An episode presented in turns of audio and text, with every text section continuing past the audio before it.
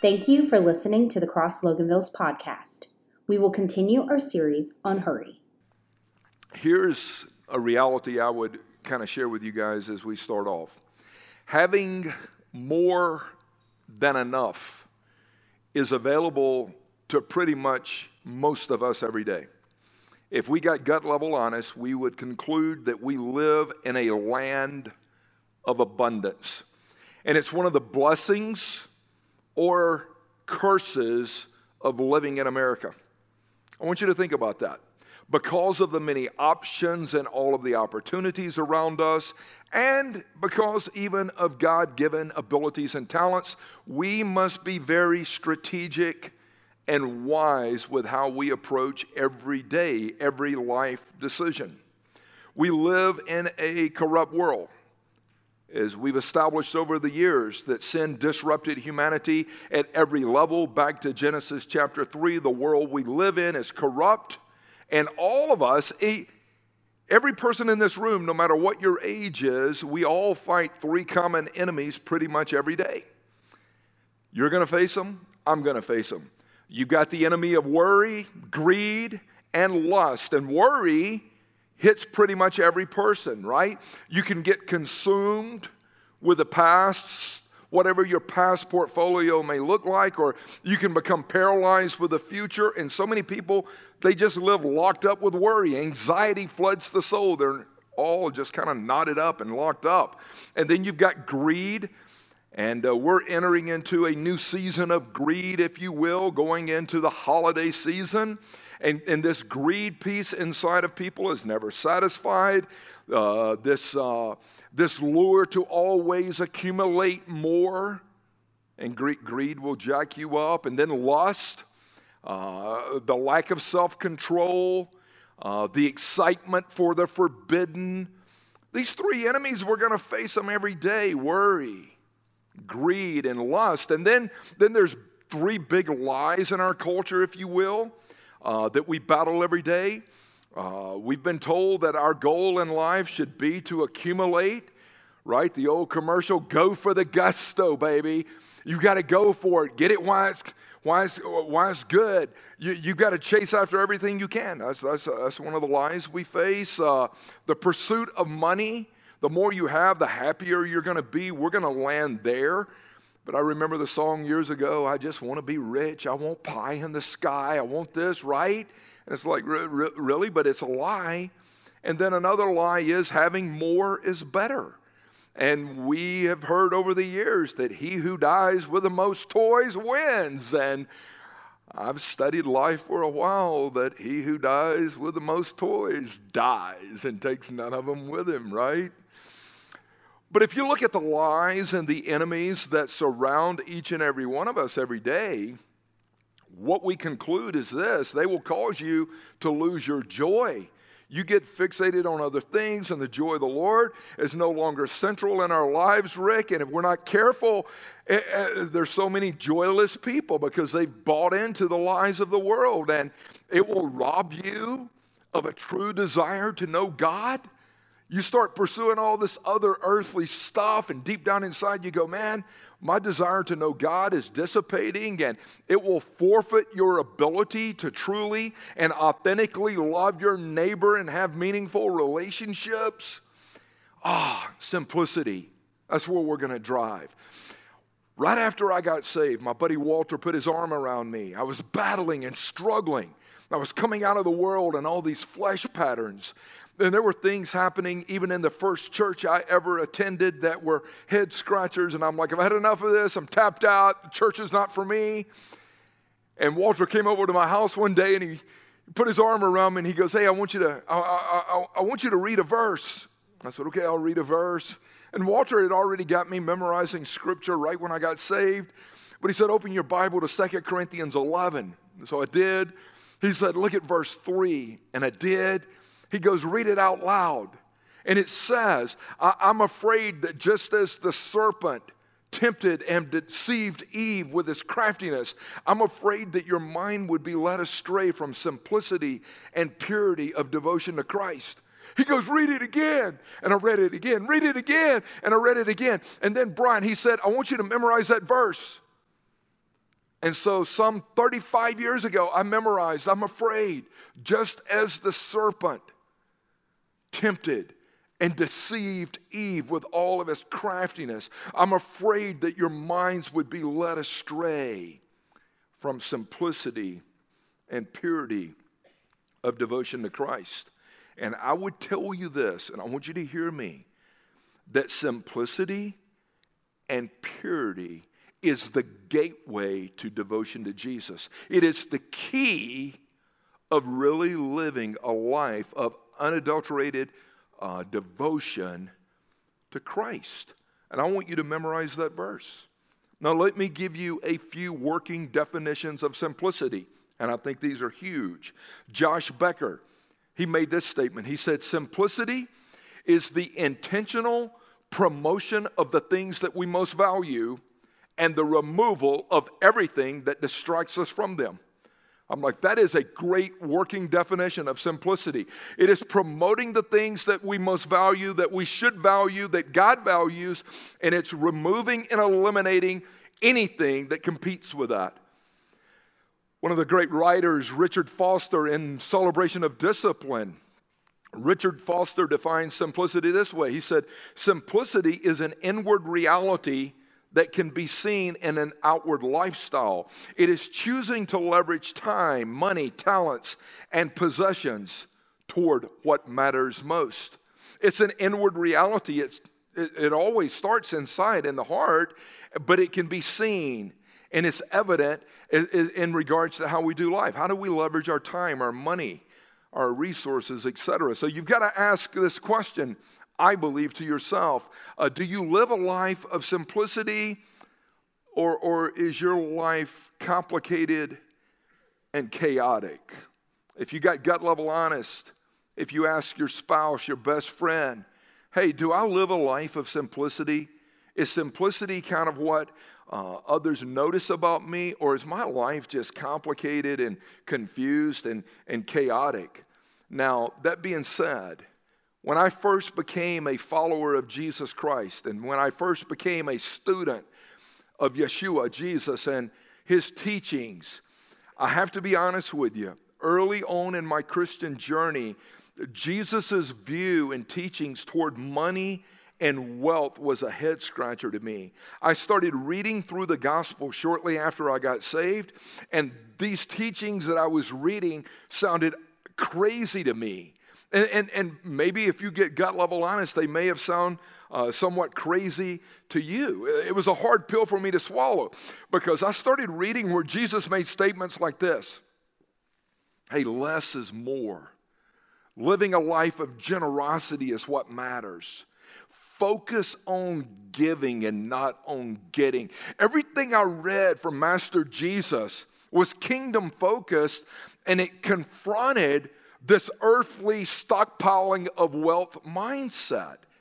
And as a brand new believer, and for all of us, we, we, we, would be wise. But as a brand new believer for me, I had to learn the ways of Jesus.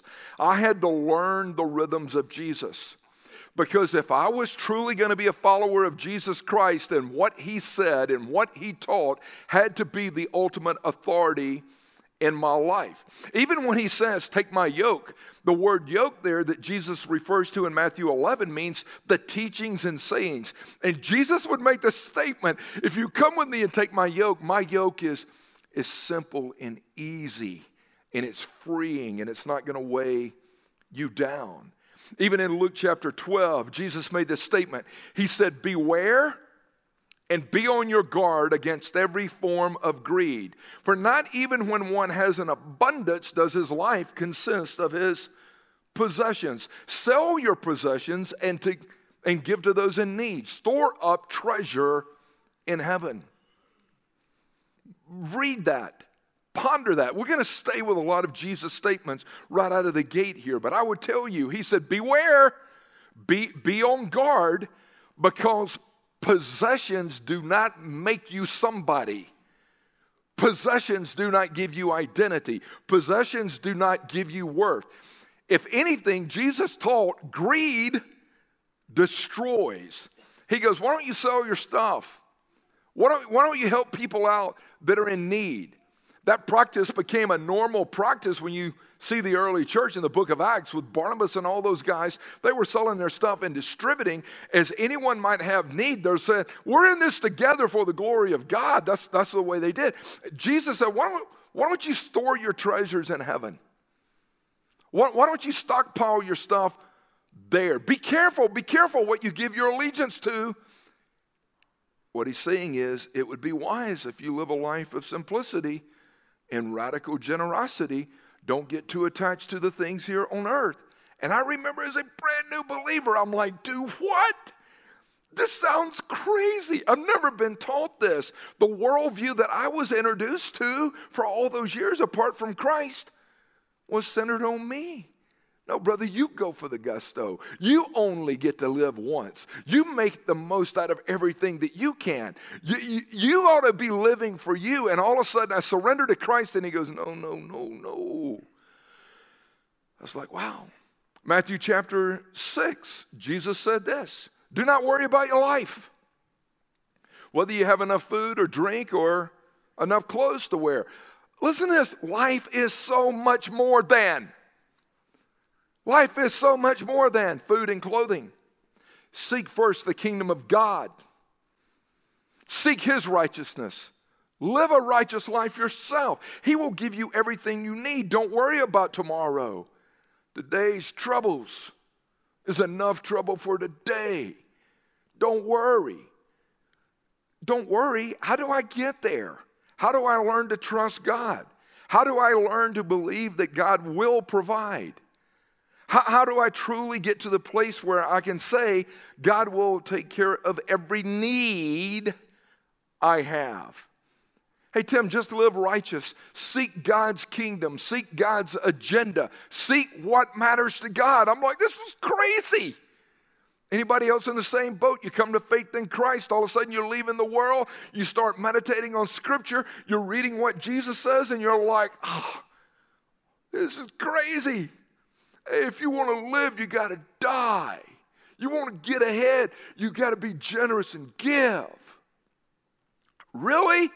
This is not your home. You're just passing through. Make your dash count. This is not this is not it. I'm like, this is crazy teaching.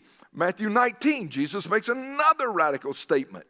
He said, I tell you the truth, it's hard for a rich man to enter into the kingdom of God. He said it's easier for a camel to pass through the eye of a needle than it is for a rich man. And the eye of the needle was this passageway back in Jerusalem, if you will. And it was this narrow path. He, he goes, Do you realize how hard it is for a camel to get through that passageway? I'm just telling you right now, it's so hard. And it's so hard for rich people to enter the kingdom because rich people focus on their earthly wealth and what they're stockpiling, and it's all about them. Do you not realize? That it robs you of living a life of simplicity. That the more this earthly stuff you have, the more it complicates your life. And everything Jesus taught was countercultural. It confronted again meism and selfishness because we grew up and we were told that more money and more stuff is the answer. Anybody taught that? Hey man, you got to have more money. And reality is, the more you have, the more you want. And the more you have, the more concerned you are of somebody taking it.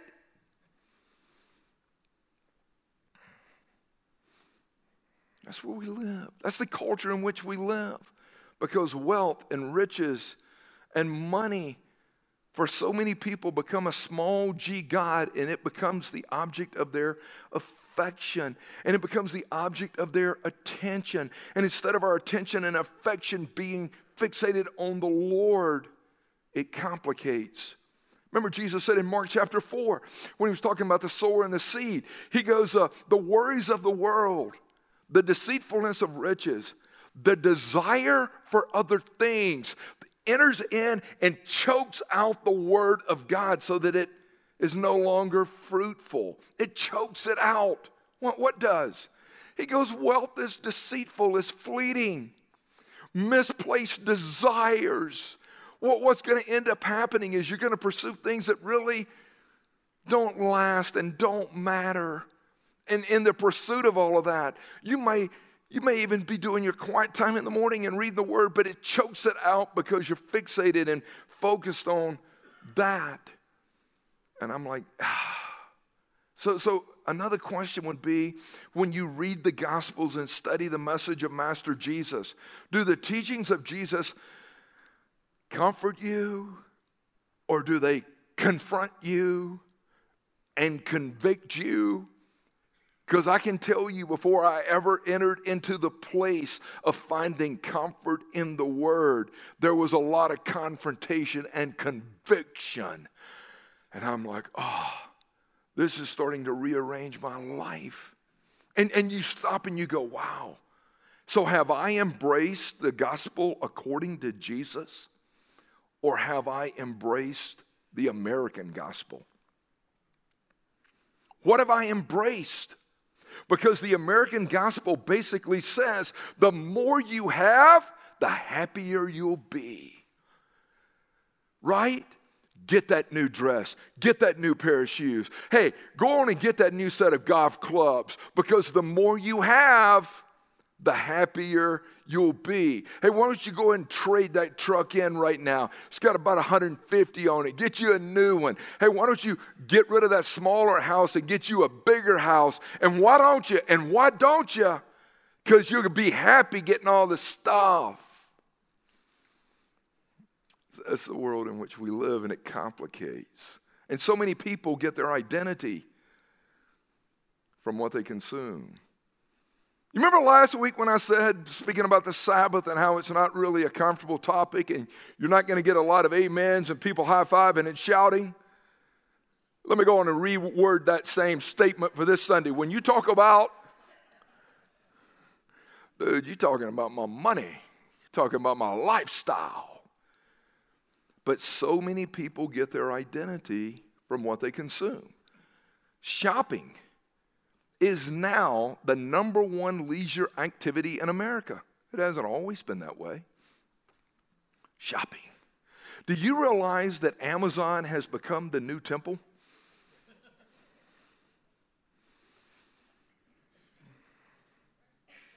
Y'all know them boxes be showing up almost every day. Do you realize that the credit card has become the new burnt offering? debt, bondage, deceit. Advertisement and advertisers are the new priest. Just flip on the TV, watch the commercials. What are they doing? They're luring you. And having more money and more stuff is the American God. The only other God that Jesus ever called out by name when he teaches is the God, small g, God of money. Why, Jesus? did you call off that God? Because money is a false God and a lousy Savior. It's to let you down, it's to screw your life up. Even Jesus said in Matthew 6 no one can serve two masters, for he will either hate the one and love the other or he'll be devoted to the one and despise the other. I would highlight this, circle this. I, I, would have this phrase cemented on my mind where Jesus says, You cannot serve God and wealth. You can't serve God and wealth. So when you go back and study history, and even John Mark Comer, the book that we're reading in Radical Mentoring that we've so recommended, The Ruthless Elimination of Hurry, he talks about in that book how our nation, about 120 years ago, it became a social experiment around the pursuit of happiness. And if anything defines Western culture today, it would be listen, please listen that hedonism is the American norm. Hey, pursue all the happiness you can and chase all the pleasure you can. That became the shift. Make lots of money own lots of stuff. Hey, if it feels good, do it. One Wall Street banker back in the early 1900s, he made this observation of what was happening in the early 1900s in America. He said, We must shift America and Americans from being a needs culture to a desires culture. People must be trained to desire new things even before the old things have been consumed or even wear out. We must shape a new mentality. Man's desires must overshadow his needs. And that's the culture in which we find ourselves living. And the social experiment that was rolled out there a hundred plus years ago has brought devastating ruins to so many people's lives. We became a need driven instead of a, or should I say, we were no longer what we need, it was what you want and what you desire. I was telling Hannah, my daughter, last night, I said, You watch what's about to roll out here starting Thanksgiving weekend, right? Uh, uh all these white bearded cats in red suits are going to be scattered throughout the world and they're going to have some little kid come up there and they're going to sit on their knee and that dude is going to ask one question. Whatever language he's speaking he's going to ask that little kid one question. And the question is going to be what do you need in order to flourish in life? No chance. So what do you want for christmas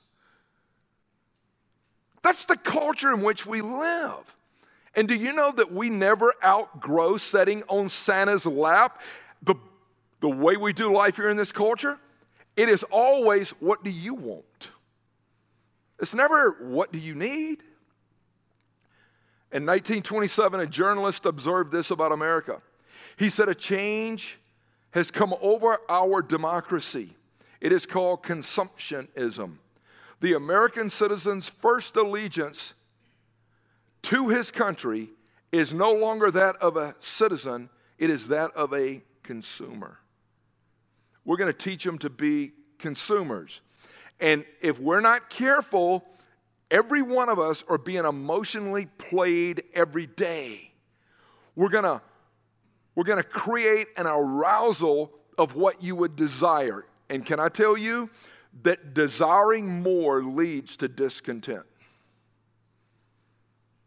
I got to have more. The message is just be a consumer, just take. Tap out those credit cards, bro. That's the burnt offering. I just pay the minimum. When you die, let them wear it. Who cares? Let's live a debt burdened existence. It doesn't work that way. Paul shared with Timothy, he said, Do you realize, Timothy, there's two basic needs, material needs that you really do have? In 1 Timothy 6 8, he says, If we have food and clothing, he, he makes a statement, let us be content. You got a little grub?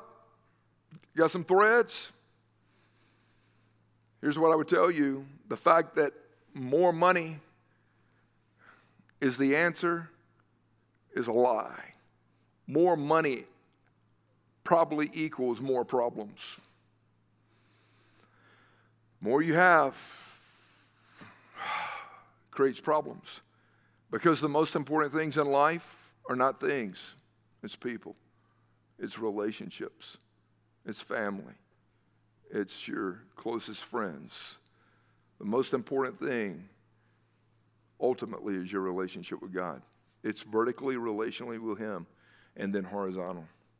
Everything you buy costs you.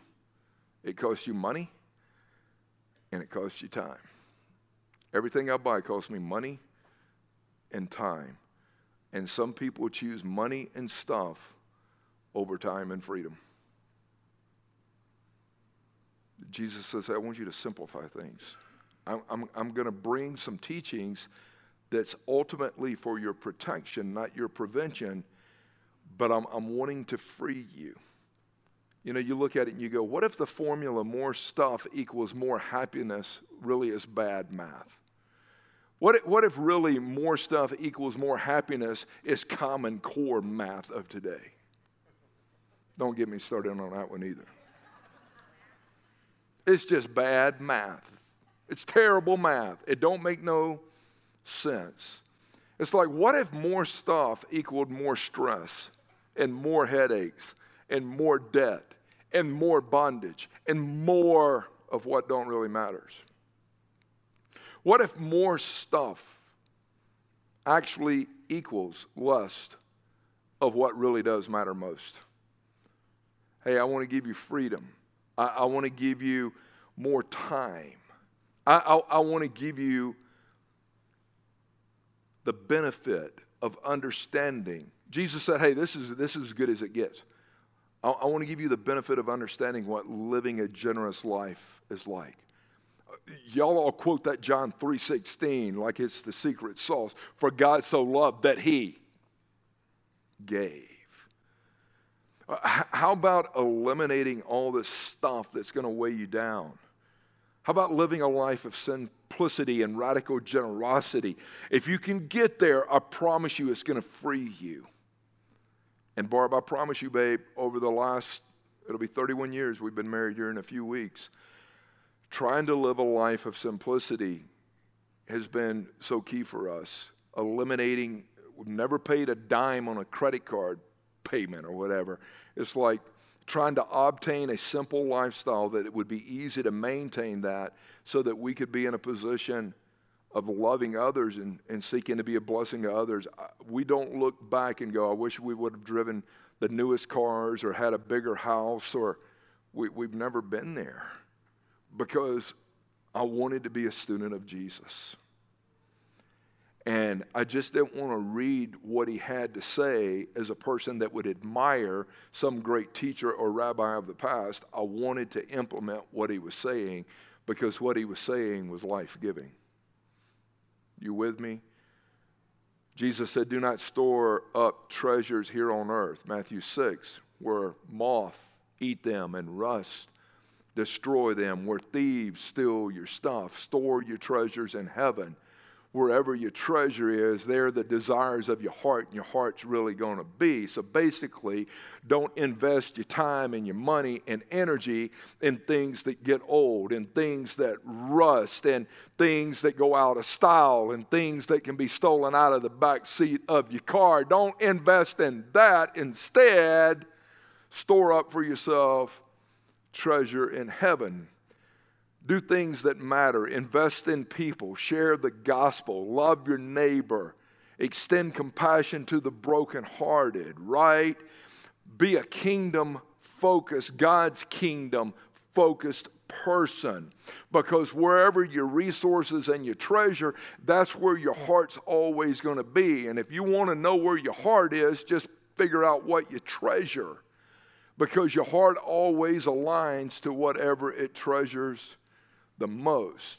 Mother Teresa said, Live simply so that others may simply live.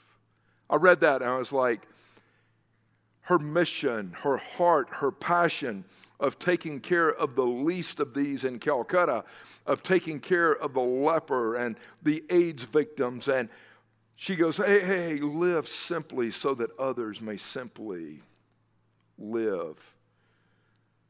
Jesus made this statement. He goes, Do you realize your eye? I love this one here. I love this. Rick, he said, Your eye is like a lamp that provides light for your body. This is all Matthew 6. When your eye is healthy, your whole body is filled with light. When your eye is healthy. But when your eye is unhealthy, your whole body is filled with darkness. I was studying, and Jesus was saying, Hey, do you know what a healthy eye means? It means that you live an intentional life that is aligned to God to glorify God. And it also means that you've got a healthy eye of loving the least of these and helping people that are truly hurting. So a healthy eye was vertically focused on glorifying God and horizontally aware of people that were hurting. But an unhealthy eye was you shun the poor, you live for yourself, and the only person you ever think about is me. And Jesus says, You want light to illuminate your whole body? Then get vertically focused on God and start loving your neighbor. He goes, That's where life is. So I'm, I'm, reading this going, all right, so if I'm studying this as a student, I would say, do I have a healthy eye or do I have an unhealthy eye? Am I vertically focused to glorify God, to honor the teachings of Master Jesus? Or am I just shunning the poor and ignoring all this and just living for me? Jesus said, Do not worry about all this stuff. Don't worry about what you're going to wear, what you're going to eat. Don't, don't worry about that. And I would tell you, why would you tell us not to do that, Jesus? Because you worry about what you worship, and when you're focused on that, you're going to worry about that, and you're going to give that your worship. And when you're worshiping stuff, it's going to eat you alive. It's going to steal your joy. Here, here's a statement. Here, here's a statement. Anything that does not add value to your life and anything that does not arouse the joy of the Lord may be robbing you of simplicity and devotion to Christ. Whatever it is, does it, does it add value to my life? Does it add value to others? Does it awaken in me a desperation to want to walk and know God deeper. But if it doesn't, it could be occupying time, attention, and affection that's robbing me of knowing the Lord. Here's, here's three benefits of simplicity it will help you with focus. I promise you, when you start to simplify, it does help with focus because then you'll start to know where to put your time, your money, your energy, whatever and it will allow you to focus on one thing at a time and, and not get so overwhelmed. Lord, I need, I, I need my focus clarified here. That's the second one. It's going to give you clarity. When you start to live a life of simplicity, consecrated to the Lord, not allowing the enemy to come in and deceive you and lure you away, it will give you clarity. It starts to clear up. Hey, this matters, that don't even matter. Right? And you start to to like reach meaningful, purposeful goals. I had this goal. This was meaningful. This was for the glory of God. And it starts to remove a bunch of distractions and noise out of your life. Oh, got to get rid of a bunch of distractions and noise. So when you start to simplify things, it gives you focus, clarity. And another thing is it starts to eliminate stress. Don't worry, how do I get there? You need focus, you need clarity. And once you start to get there, it's going to help you eliminate stress and anxiety, being overwhelmed. And because when you're overwhelmed and stressed out, none of us do anything well. None of us do. When you're so occupied with something else and it's just weighing you down, you can't do anything well. Relationships are hijacked or whatever. And I, I, was sitting there last night just thinking about, man, this is kind of a first for me going into these holidays, you know? But I was like, how do people navigate through this when there's been a death, like my dad passing away? When there's been a brutal, nasty divorce? When there's all this dissension relationally? If they don't have Christ and if they have not simplified their foundation to be focused on Christ, how do they get through this? How do they make it? I mean, they're a mess, right? They're just flooded with anxiety and guilt and shame. Let me give you some practical advice regarding stewarding, stewarding money with simplicity. This would help help some of you out. Before you buy something, ask yourself, what's the real cost of this item? I'm not talking about the dollar amount. Can, can I really afford it?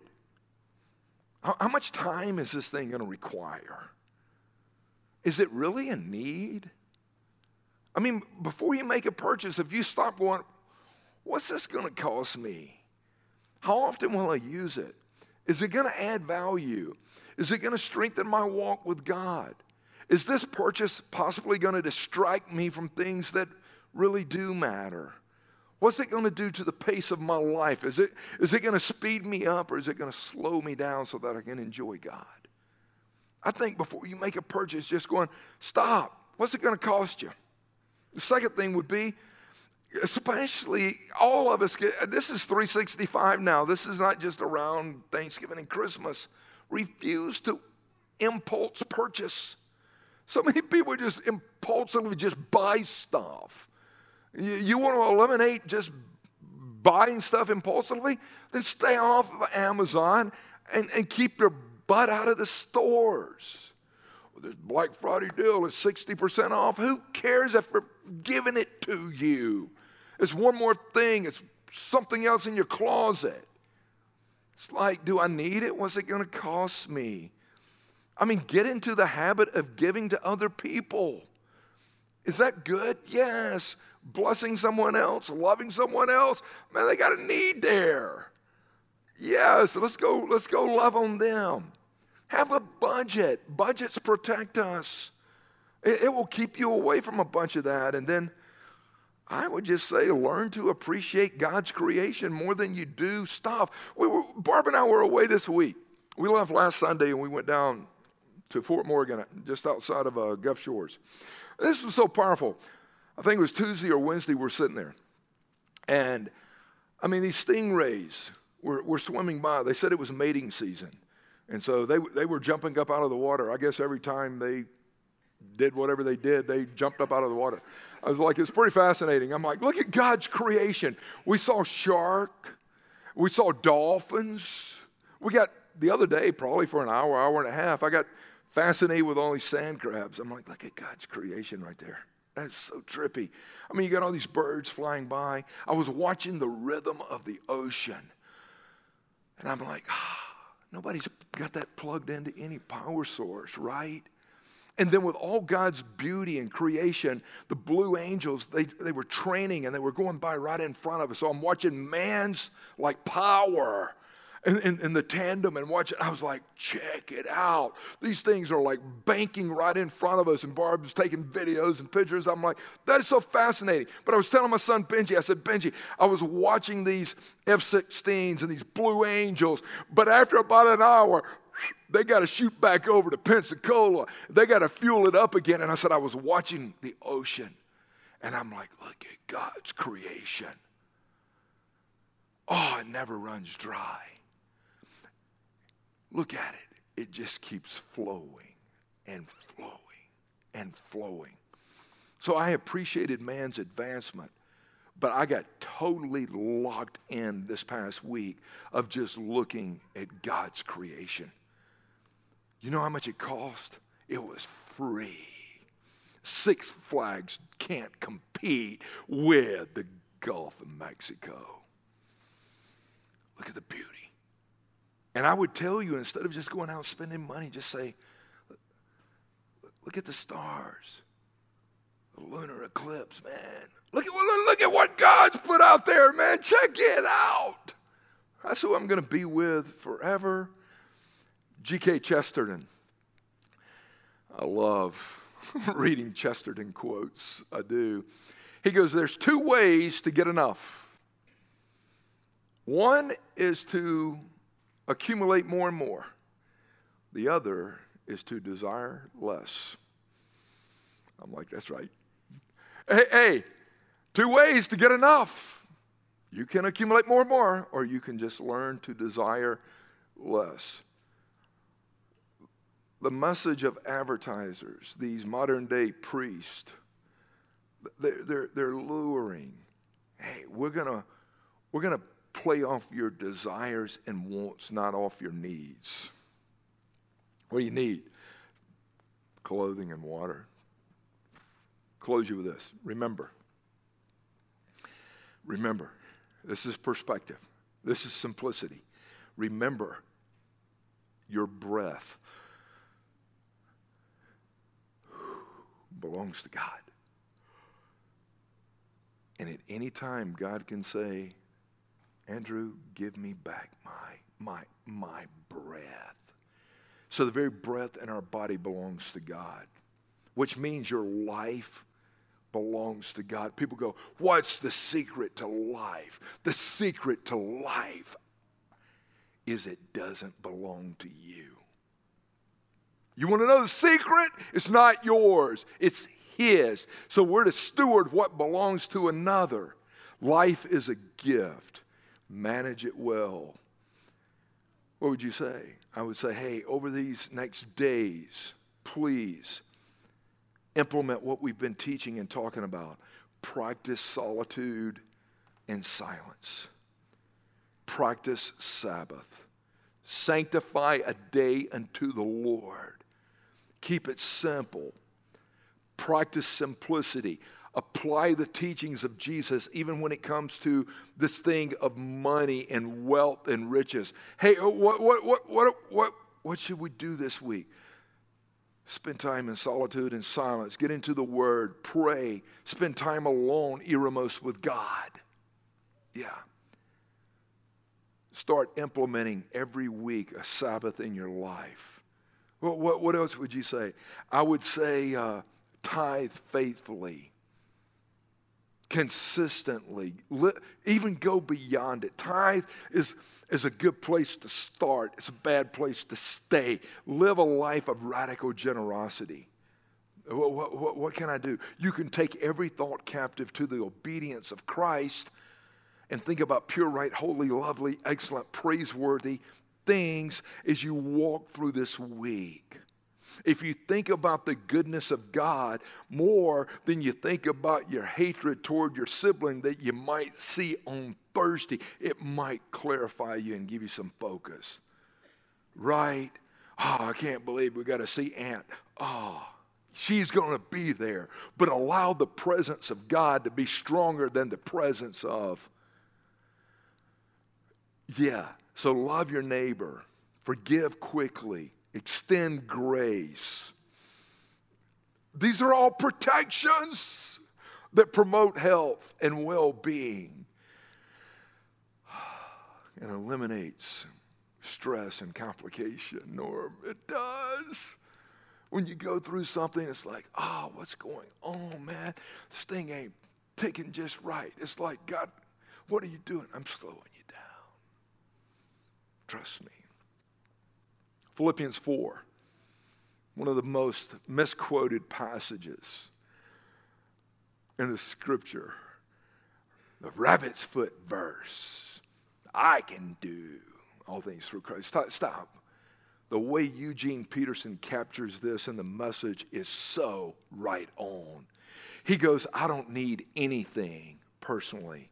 I've learned to be content whatever my circumstances. I'm at peace with having little or with having much. I found the secret for being joyful and content, whether I'm hungry or whether I'm full. Whatever, please listen to this. Whatever I have, wherever I am, I can make it through anything because of Jesus.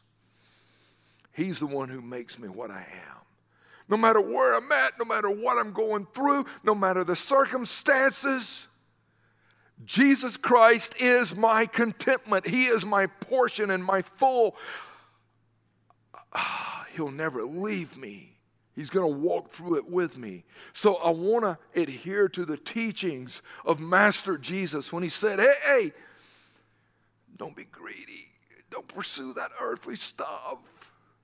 Help other people out and stockpile your wealth and your true treasures in heaven. Yeah. Make Jesus the center of it all, and He will help you navigate and keep things simple.